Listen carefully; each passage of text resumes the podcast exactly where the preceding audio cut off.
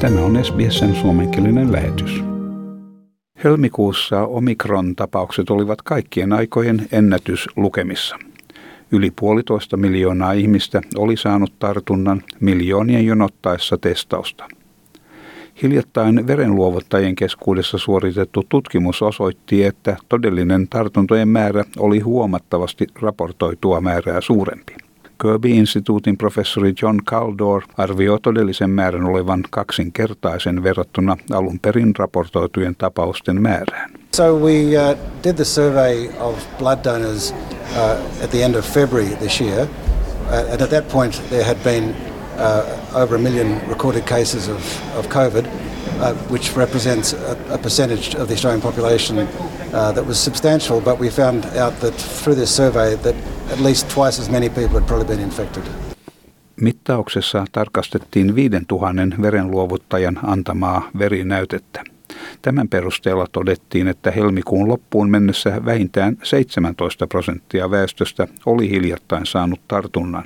Nuorten ikäryhmien joukossa tilasto oli vieläkin korkeampi, 27%. The people in the younger age groups, the young adults, because these are all blood donors, so have to be over 18, but those who are in their 20s or 30s had much, much higher infection rates than people who are in their 50s, 60s or 70s. And that was consistent with the patterns that we've seen in reported cases. Suurin määrä vasta-aineita löytyy Queenslandissa, jota seurasi Victoria ja New South Wales, alhaisimpien tasojen löytyessä Länsi-Australiasta. Eroavaisuuksiin on olemassa tunnistettavia syitä. Ensinnäkin kaikki eivät hakeudu testiin ollessaan huonovointisia, joskus pääsy testiin on haastavaa tai tartunnan saaneet ihmiset ovat oireettomia. Noin 30-40% tartunnan saaneista ovat oireettomia. Varsinkin rokotettujen keskuudessa oireet saattavat olla vähäisiä. Valtakunnallisen rokotustutkimuksen ja seurannan professori Christine McCartney selittää tässä ilmiön taustoja. That's for a few reasons. Not everyone goes and gets tested when they're unwell.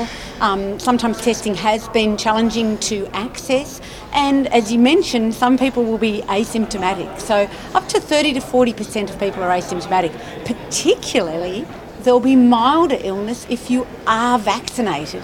Asiantuntijat sanovat, että tartuntojen kokonaismäärää todennäköisesti ei koskaan saada selville, koska on epäselvää, miten pitkään vasta-aineet säilyvät kehossa. Kaikkia tapauksia ei myöskään huomata testauksissa.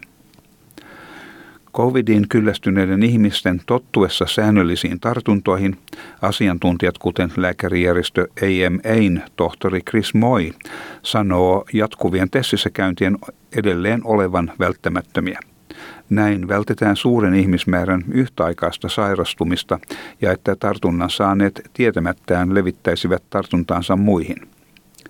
Tällä hetkellä noin 3,000 ihmistä on yhtäaikaisesti sairaalahoidossa saatuaan tartunnan, mikä puolestaan ylikuormittaa terveydenhuoltoa merkittävästi. What we don't want is too many people infected at the same time and for people to unknowingly spread it to other people. So at the moment there still is a reason because our issue is that we are still having about 3,000 people in hospital at any one time across Australia. So it's putting an enormous pressure on the health system at the moment.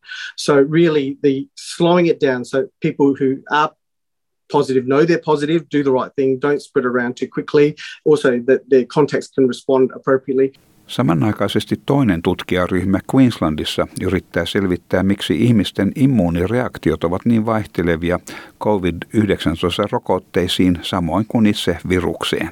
Professori Janet Davis on yksi osavaltion laajuista tutkimusta tekevistä asiantuntijoista. We're not sequencing the whole of a person's genome.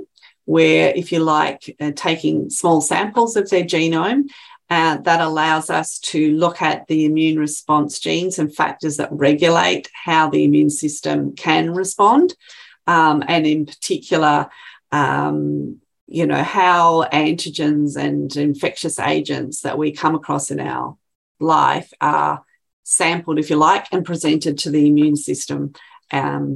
To respond. So we will be doing that because it is a major determinant of how our immune system functions. Henkilöitä, joita on rokotettu tai ovat saaneet tehosterokotuksen kuluneen 3 kuukauden aikana pyydetään osallistumaan Queenslandin COVAX-tutkimukseen.